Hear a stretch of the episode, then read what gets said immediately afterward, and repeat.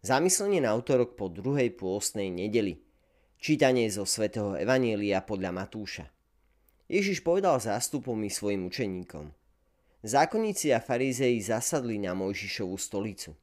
Preto robte a zachovávajte všetko, čo vám povedia, ale podľa ich skutkov nerobte.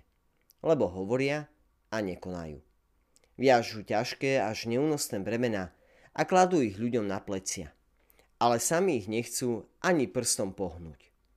Všetko, čo robia, konajú iba preto, aby ich ľudia videli. Rozširujú si modlitebné remienky a zväčšujú strápce na šatách. Radi majú popredné miesta na hostinách, prvé stolice v synagógach, pozdravy na uliciach a keď ich ľudia oslovujú rabi. Vy sa nedávajte volať rabi, lebo len jeden je váš učiteľ.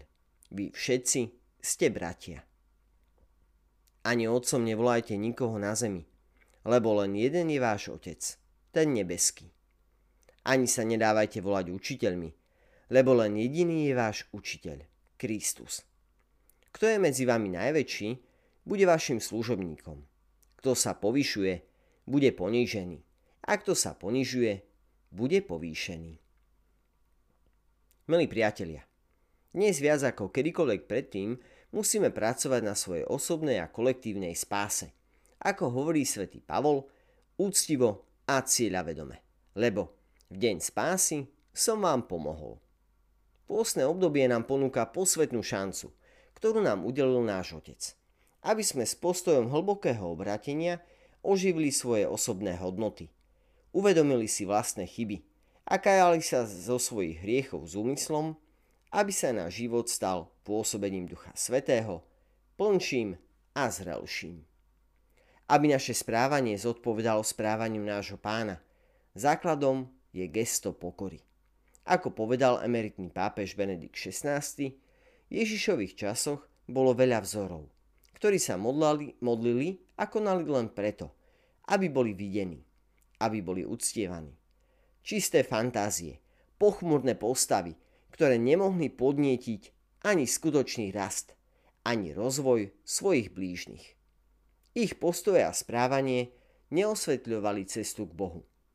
Ale nenasledujme ich príklad, lebo oni kážu, ale nepraktizujú. Dnešná moderná spoločnosť tiež ukazuje nekonečné modely správania, ktoré nás vedú k závratnej bláznivej existencii, a oslabujú naše vedomie transcendencie.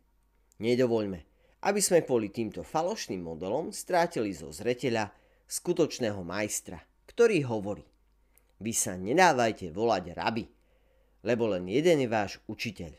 Vy všetci ste bratia. Ani otcom nevolajte nikoho na zemi, lebo len jeden je váš otec, ten nebeský. Ani sa nedávajte volať učiteľmi, lebo len jediný je váš učiteľ, Kristus. Využíme preto pôstne obdobie na oživenie vlastného uvedomenia si toho, že sme jeho učeníci. Pokúsme sa prežiť niekoľko posvetných púštnych chvíľ, keď môžeme znovu objaviť samých seba a môžeme sa stretnúť so skutočným vzorom a majstrom pre náš život. A pred konkrétnymi situáciami, keď sa pýtame, ako sa zachovať, pýtajme sa sami seba. Čo by povedal Ježiš? ako by sa zachoval Ježiš. Myšlienky k dnešnému evanieliu svätý Ignác Antiochísky napísal Lepšie je pre človeka mlčať a byť kresťanom, ako hovoriť a nebyť ním. Je dobre učiť, ak ten, kto hovorí, aj koná.